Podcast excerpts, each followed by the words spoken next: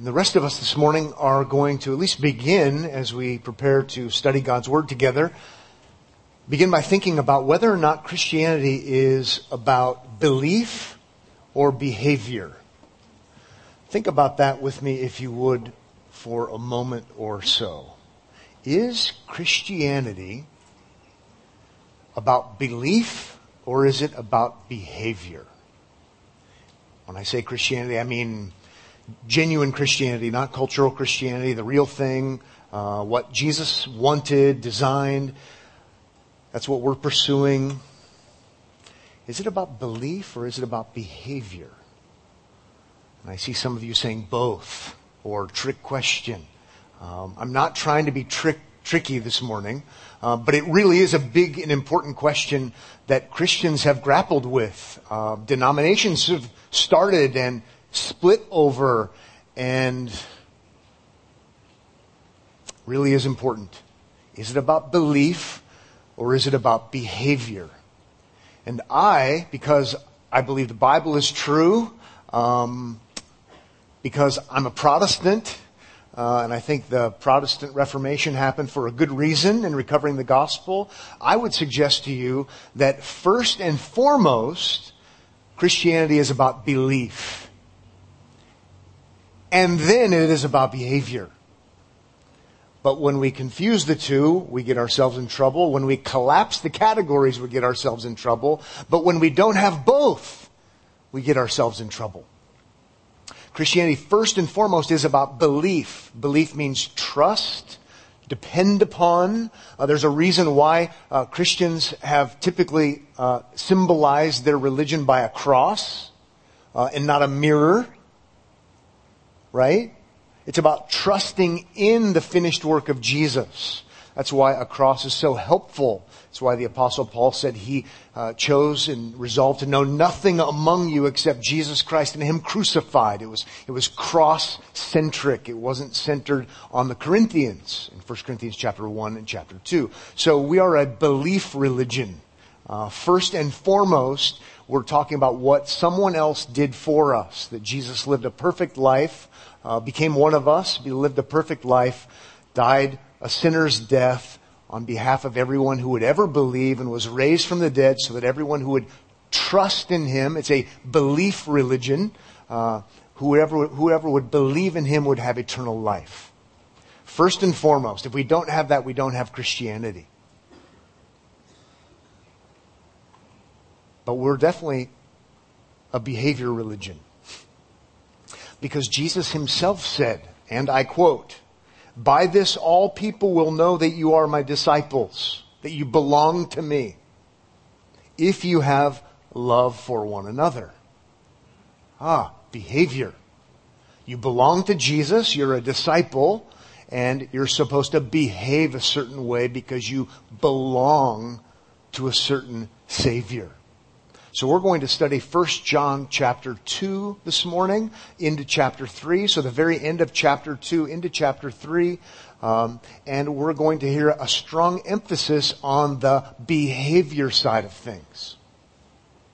That if you're a Christian, you are not called to live like a non-Christian. You're called to live like a follower of Christ. What's so helpful is we've gotten a big dose of belief, right? That Christ is the righteous and that he propitiated the wrath of God. Big word. He made atonement for our sins so we could be forgiven and be reconciled to God. Belief about him so you can have assurance. And based upon that, we're also called to live a certain way in light of now belonging to Jesus, and now that emphasis is going to be there. And we know this, if Christianity really and truly is about belief and behavior, and authentic Christianity is about belief and behavior in that order, false teachers, deceivers, false prophets, which is what John is dealing with, will try to say otherwise. Maybe it'll be, it's all about behavior. Maybe it's a mixture of the two, as I like to say, gospel right? Or maybe it's only belief and it has nothing to do with your behavior. And John is helping us as a pastor to be able to think the right way, that we are to believe in Christ, and then we're to live in a way that shows we belong to Christ. And don't listen to people who would tell you otherwise, is where John's coming from. And I'll remind you, it's a book about assurance. It's a book about, he emphasizes it so much, knowing things. You've got to know this is true about Jesus. You've got to know this is true about who you are if you're a Christian. And you've got to know that you're supposed to live a certain way. And if you know these things, you can be sure of something. And that's that you belong to God, no matter what Joe Schmo or whoever else. I, say, I use people's names and then I get myself in trouble. Sorry to all the Joes. Um, doesn't matter who they are. It's just helpful that we have from an apostle, one who was with Jesus. Remember, an apostle is one who speaks with the authority of the one they're an apostle of. So John knows what he's talking about.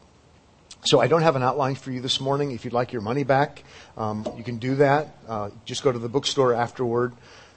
Not really. I think an outline would get in the way this morning. So we're not going to do an outline. We're going to look at verses 28 to chapter 3, verse 10, uh, and it will probably go rather quickly. How about verse 28 where it says, And now, little children, abide in him.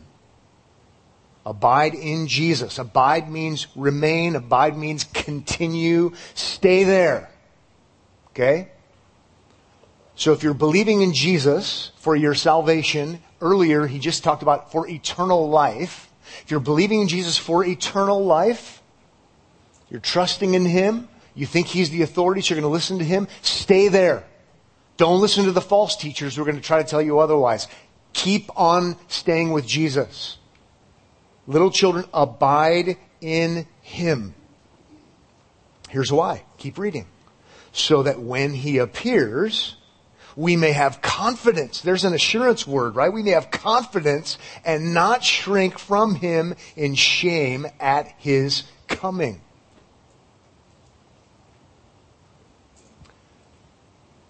Chapter 2 verse 18, it talked about the last hour. Yeah, Jesus is coming back. So if you want to look forward to that day and not be afraid of that day, of what might happen, and be shameful or ashamed, what does he say? He says, stay right there. Abide in the real, historic, genuine Jesus, the one I've been telling you about, John is saying. The one who makes atonement, the one who is the righteous, the one who you belong to, and he's going to now unpack that, and he's also going to tell us he's the one you're supposed to listen to. Abide in his teaching, his instruction. Now he explains this abiding. Let's keep going. Let's keep knowing things so we can have assurance and we can share this assurance with other people. 29. If you know that he is righteous, do we? Yeah, we know that he's righteous. Chapter 2 verse 1. Jesus Christ, the righteous. Jesus Christ, the law keeper. He did everything perfectly right. If we know that he is righteous, oh, and we do, because he's already told us about that. We know that he is righteous. He's the one that pleased God on our behalf. You may be sure. Ah, there's another confidence assurance where you may be sure that everyone who practices righteousness has been born of him. This isn't rocket science now. This is pretty straightforward. And if you're a Christian, you say, I know He's righteous. He's my righteousness. He's my substitute. His, you want to be fancy? Pretend like this is theology class? His righteousness has been credited to me. It's been imputed to me into my spiritual bank account. So now when Pat sees Pat, or when God sees Pat, talk about being dyslexic this morning, when God sees Pat, I'm acceptable because it's as if I did all the right things because Jesus Christ is the righteous. Belief. And now John is connecting dots for us behavior. He's not collapsing, collapsing the categories, but he's showing that they're necessarily related. So that when, uh, excuse me, that everyone who practices, verse 29, righteousness has been born of him.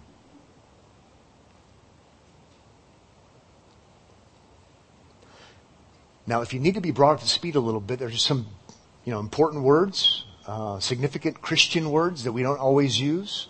Uh, righteous is a law word. It's, uh, it means to uphold the law, to uphold the commandment. Okay?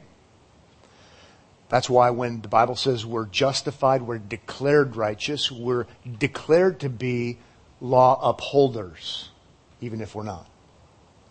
Uh, we know from Jesus in Luke chapter 10, if we want to summarize God's commandments, summarize God's law, uh, it's summarized by loving God, loving neighbor. And so when we put the pieces together, it's not that complicated as long as we're willing to learn these things and know basic things. We believe that Jesus is the righteous, the law fulfiller, the law upholder. He loved God and loved neighbor perfectly. That's credited to us. But now we're learning that if that's true for us and we've been born of Him, we belong to Him by faith, we should be law upholders. We should be those who seek to, again, I'm going to let Jesus interpret this for us. We should be people who really and genuinely, truly do love God and love neighbor. It's pretty straightforward. We should be the kind of people that want to do what God says. Who is born of him? Our text says the one who's born of him practices righteousness. Hmm. Like I said, it's not rocket science. I mean, if you want to put theological categories on this, sometimes it's helpful. John, the apostle, is not a legalist. We learned that in chapter 1 and chapter 2. He would believe in salvation by grace alone, through faith alone, in Christ alone. But John the Apostle is not a antinomian, to use the $15 word, the anti-law guy. So he's not into legalism. Let's use isms. I like using isms. It's not legalism because we've learned he is our righteousness. He's the one who makes atonement for us. But he's also not and it's not antinomianism that says, you know what, as long as you believe in Jesus, you can just keep living like you used to live and it doesn't really matter. No, it's not that. We're supposed to know these things. He wants us to know these things. And if you don't like the big $15 ism words, that's fine. Sometimes they're not helpful. He doesn't want you to say you're a Christian and not be seeking to act like Christ and showing love. That's what he's getting at. Now, I think what happens here is in the opening three verses of chapter 3, he takes a related break. And it's not the first time John's done this. He's going to get back to that other issue, but I think for three verses, what he's going to do is remind you and remind me of just how great we've got it just how amazing God's love for us is. We were singing about it some this morning. It made me think of this passage. So he's dealing, he's now dealing with behavior and he's going to keep dealing with behavior, but for three verses, he is going to get you ready for the long jump, so to speak. Right? He's going to call you to love other people and he's going to call you to do the right thing, but it's not in isolation.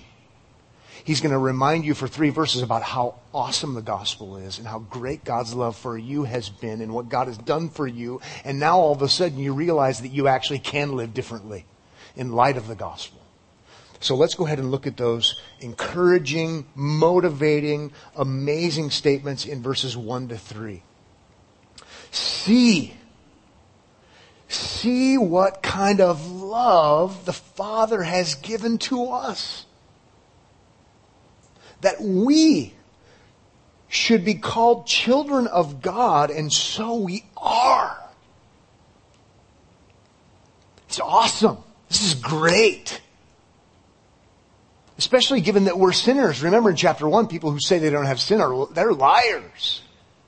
Everyone is a sinner. Everyone is a law breaker. Everyone has violated God's standard. No one has loved God and loved neighbor perfectly. And now he's saying, but so as I'm going to call you to act the right way, let me just remind you about how amazing God's love for you has been. See this. Look at this. Meditate on this. That we should be called children of God? And so we are. We are children of God. We belong to God and we, we, we ought not based upon our own standing. This is impressive. Let's keep going in verse 1. The reason why the world does not know us is that it did not know Him. Maybe that's in there because people are thinking, you know what? I, I, I think life is kind of terrible. And the, the false teachers seem to have better friendships than I have. But he gives an explanation for that. But then how about verse 2? Beloved, we are. I like it that he said that already. We are. Now he says it again. We are God's children now. And what we will be has not yet appeared. So, so it's the now, it's the now, it's the now, and it's great now. But it's even going to be better. And what we will be has not yet appeared. But we know, again, this confidence business of assurance, we know that when He appears, we shall be like Him. Why? Because we shall see Him as He is.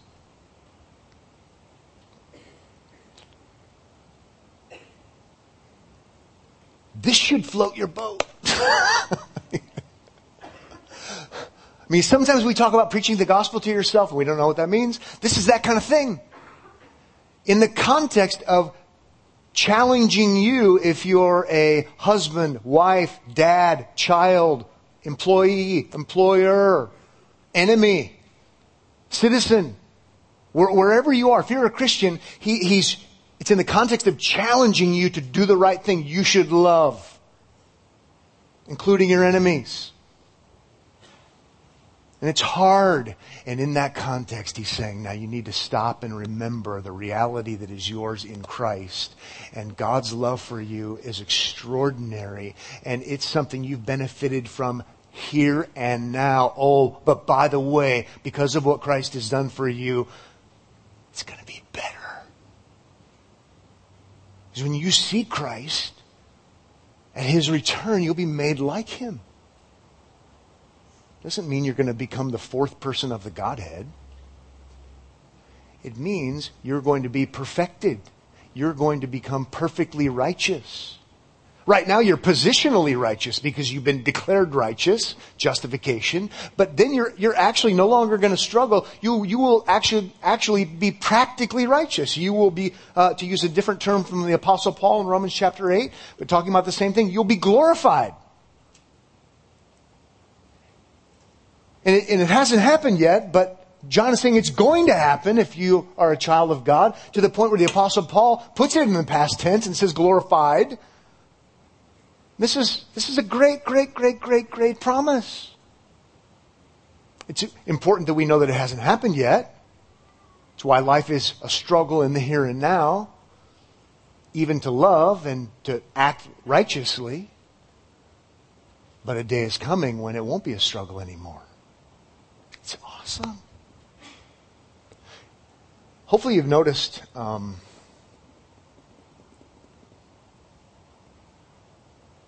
I didn't talk about being resurrected, but that's all involved in that too. And these are promises for us. We see Christ will be made like him. We're resurrected, glorified, new bodies, no longer struggling. Not only does Paul speak of it in the past tense, Isaiah the prophet speaks of it in the past tense. By his stripes you are healed. He uses it in the past, but it's actually looking to the future when you see Christ and you're made like him. This is what we're waiting for, but it's guaranteed that if you're a child of God now, that is going to happen in the then. Before I got distracted by myself, did you notice he's talking about things that are already true and he's talking about things that are not yet true? And that's an important thing to, to know as a Christian. Lots of you know this, some of you don't know this. But Bible teachers like to use those categories the already and the not yet. Because some things are already. But because of the already, there are things that are sure and yet they're not yet. That's why we have comparisons in those verses. Um, in verse 1, we are, I put a box around that. Uh, in verse 2, now, I put a box around that. But then also in that same verse, not yet. Uh, and then also moving on, shall be and shall. But they're inseparable. Child of God now. But there's a shall be for the children of God. There's a not yet for the children of God and now I'm off on a total tangent, but it is, is, actually related and it matters in your life. When you, when you don't have the distinction between already and not yet, you're going to have a very confused Christian experience. And you probably won't have assurance. The charismatic movement is filled with people who don't have categories for already and not yet. And one thing they tend to not have is assurance because God promises me health and God promises me security and God promises me all of these things. And you know what? He does. But if you don't have some straightened out categories that the Bible actually gives us, it's confusing. And you know what then? You fall prey to false teachers that say you just don't have enough faith. It's your fault. And by the way, if you give me more money, maybe then it'll work. John is giving us categories that can give us confidence and assurance. If you are in Christ, those things are surely yours, but they're not yet to be experienced, and they're not experienced till He comes.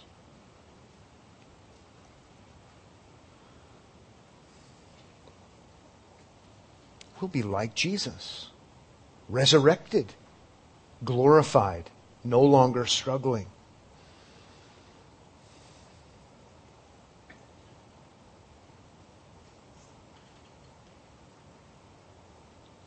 Now, if I have verses 1 and 2 just locked in my mind and in my heart, and you remind me of these things, and I remind you of these things, and, and they're constantly before us, what effect is that going to have? It's going to bolster our confidence, our assurance. It's going to have us worship differently. It's going to have us wanting to live differently because this is true. And you know what? Look at verse 3 because that's where he wants us to be. Verse 3. And everyone who thus hopes, confidence in something we don't see yet, he's looking to the return of Christ, who thus hopes in him purifies himself as he is pure. See? Belief with right categories does affect your behavior. It's so good that he does it this way. We need to learn to do it this way instead of just scolding people to behave better. He really does want us to behave. But he gives us these great three verses getting us, and I don't want to say buttering us up. No, he's warming us up to spiritual realities. And when you think in these terms, you know, it has a purifying effect. Because we're ultimately not living for the here and now. There's something better. And his name is Jesus. And with Jesus come many, many great things. Reminds me of the Lord's Supper when we celebrate the Lord's Supper until he comes again, remembering what he's done. It has a purifying effect. You want to use the, the, the, religious word? A sanctifying effect. Helps us to grow spiritually. Helps us to be motivated to do the right thing. Oh, let's use those good categories that have been given to us by other believers. It helps us to live lives with gratitude. I belong to Jesus and I want to live for him and honor him because he's coming back one day. Here's where I could give you a list, but, but I don't need to give you a list. With this kind of thinking, you're called to love God. I don't need to give you a list about that.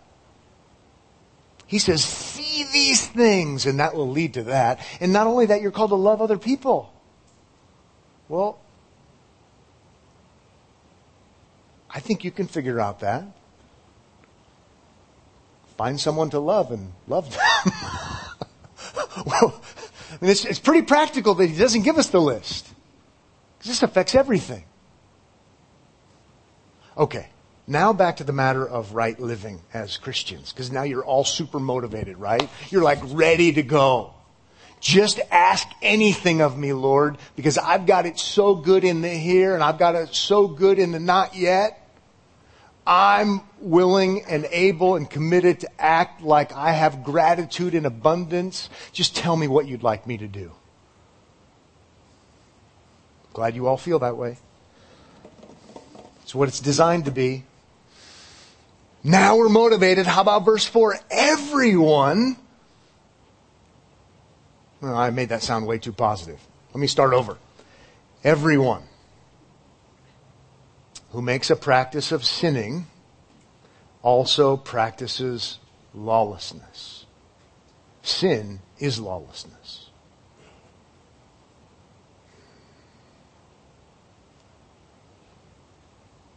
And we're supposed to read that and go, uh, that's that, that's, that's not, that's where I'm not supposed to go.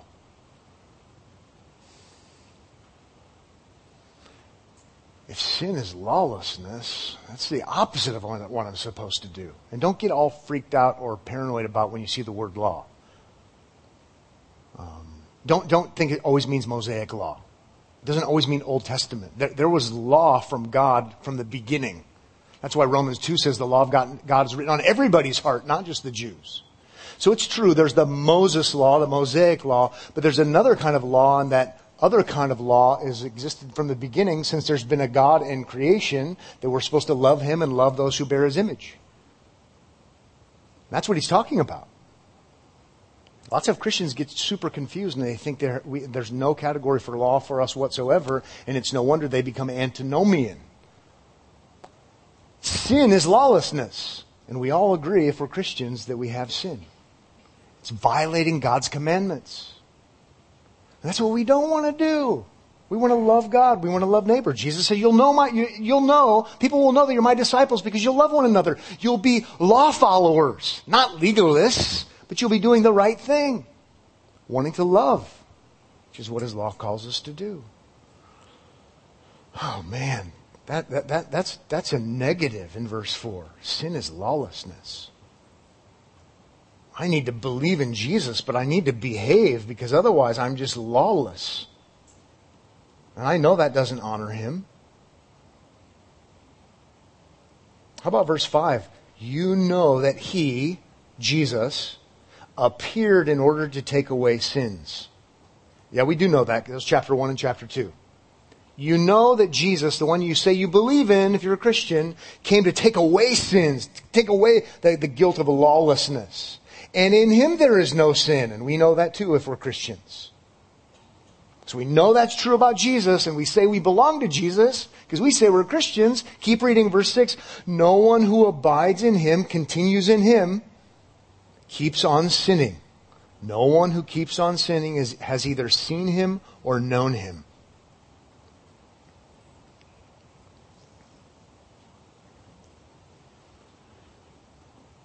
Doesn't make sense to say, I believe in Jesus and He is my Lord and my Savior, and all the kind of things we say, and then just live however you want to live and sin. It just doesn't make sense. A couple helpful quotations. People who belong to Jesus by faith are also those who resultantly seek to obey Him. And this Jesus came to take away sin. His people, therefore, are not to act in a way that is the exact opposite of Him.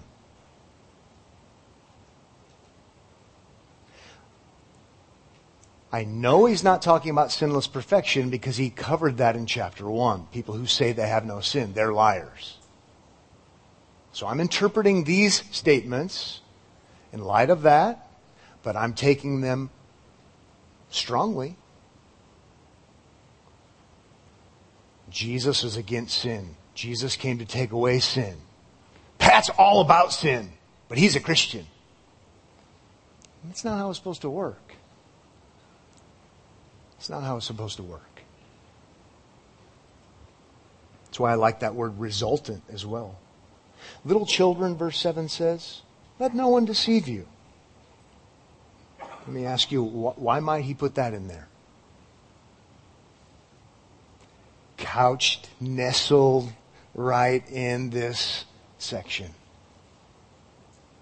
Because there's a likelihood, because there's a probability, because there are people who say, believe, behavior, behavior.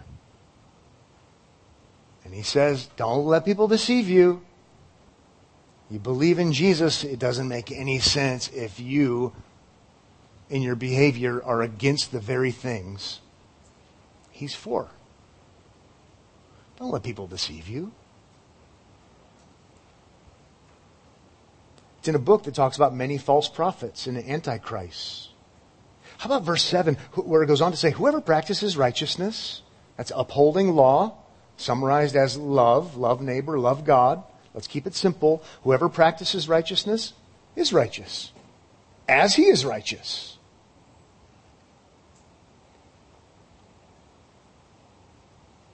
I don't want to rush to say more because the text of Scripture is what's most important. I wrote in my margin, therefore, he or she belongs to Jesus. When you have a conduct, a practice, it shows if you belong to Jesus. Verse 8, whoever takes, whoever makes a practice of sinning is of the devil. And the devil has been sinning from the beginning. So look at that. Of the devil, you belong to the devil. Of Jesus, you belong to Jesus. Again, we know he's not talking about sinless perfection. But behavior matters. So when you look at Pat's life, because I'm using myself here, because if I used any of you, then I would be mean. Does Pat look like someone who belongs to Jesus? Not perfected because he's living in the already but waiting for the not yet. But does he look like someone who belongs to Jesus or does he look like someone who belongs to the devil? Don't ask my wife. Ah, maybe you need to ask my wife. Our behavior should reflect a characteristic of us belonging to Jesus. That's what he's getting at. And it's meant to give us confidence. He goes on to say, the reason the Son of God appeared was to destroy the works of the devil. I mean, how about that? I mean, the very reason Jesus came is to destroy the works of the devil. So what in the world are you doing looking like you belong to the devil, but you say you're a Christian? This doesn't make sense. Verse 9, no one born of God back to the born of language, makes a practice of sinning. He's talking about this continuance, even in the way the grammar is translated. Makes a practice of sinning. For God's seed abides in him. That's more belonging, more family language. That's pretty strong family language. God's seed abides in him. And he cannot keep on sinning because he has been born of God.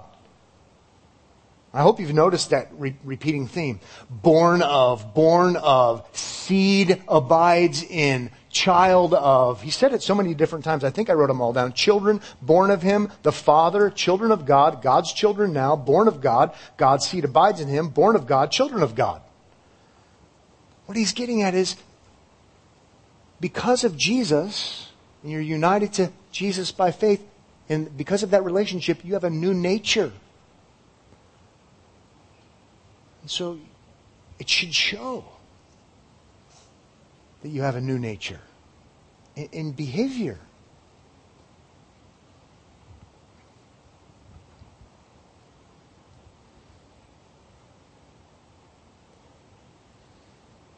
Verse 10 says, By this it is evident, it is obvious, it is clear who are the children of God and who are the children of the devil. Whoever does not practice righteousness is not of God, nor is the one who does not love his brother. There he specifies the love thing.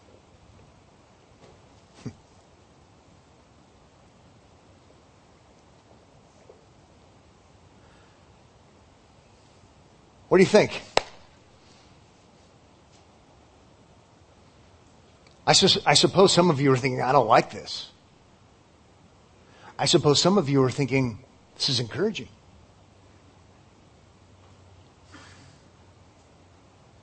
My fear is some of you are thinking the wrong way about these words because we haven't sat here and read the whole letter. Don't take my word for it, and we're not going to do it right now, but it is tremendously balanced. Belief Salvation, let me summarize, is by grace alone, through faith alone, because of the perfect, completed, finished work of Christ alone. Abide in Him.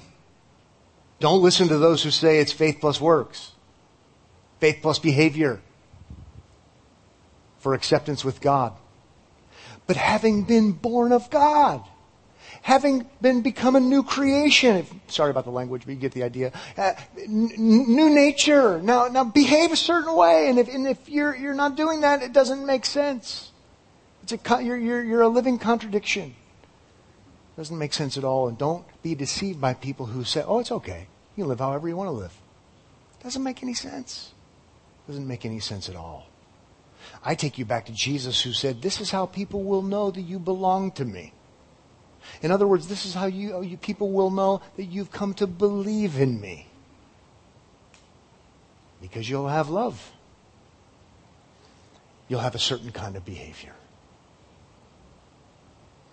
I posted, I think, verse 10 on Twitter this morning because I was done with my preparation early and I wanted to be provocative. Because when you read that, that's provocative.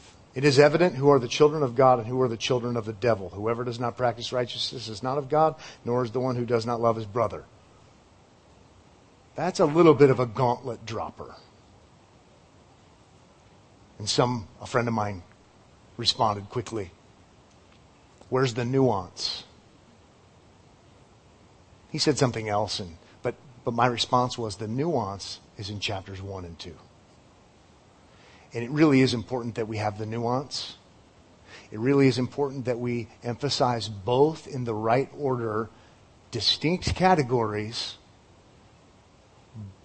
but real categories nonetheless. Christianity is about believing in Jesus and it's not about what we do. He is the propitiation for our sins. He satisfied God's just requirements. That's what gets us in the family.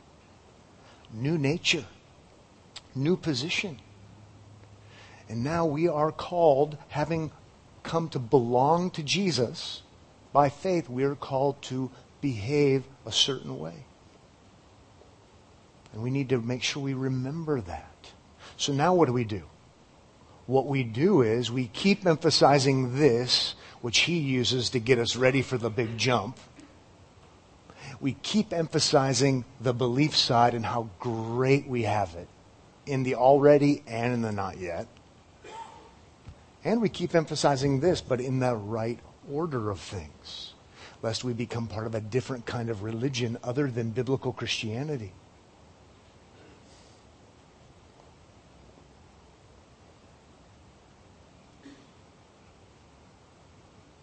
Anything else in my notes? I got to check. 1 John 3:16. By this we know love, that he laid down his life for us.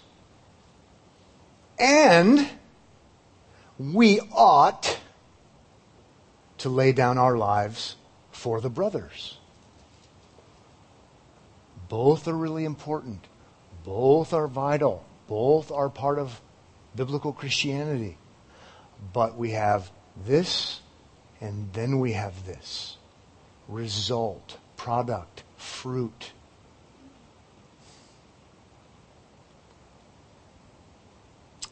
Let's go ahead and be done. Father, thank you for this morning and thank you for a strong exhortation. Thank you for the fact that we grow in grace and we learn more and more and we can read the Bible in its context and not end up being totally confused. May we have confidence about the return of Christ because we've come to believe in Him and now we're seeking to be faithful followers of Him because of what He has done. Thank you that these things don't come to us because of our own power. Even thinking about the Apostle Paul, who says that the fruit of the Spirit is love. And we have the Spirit because of the gospel, and we're grateful for that reality.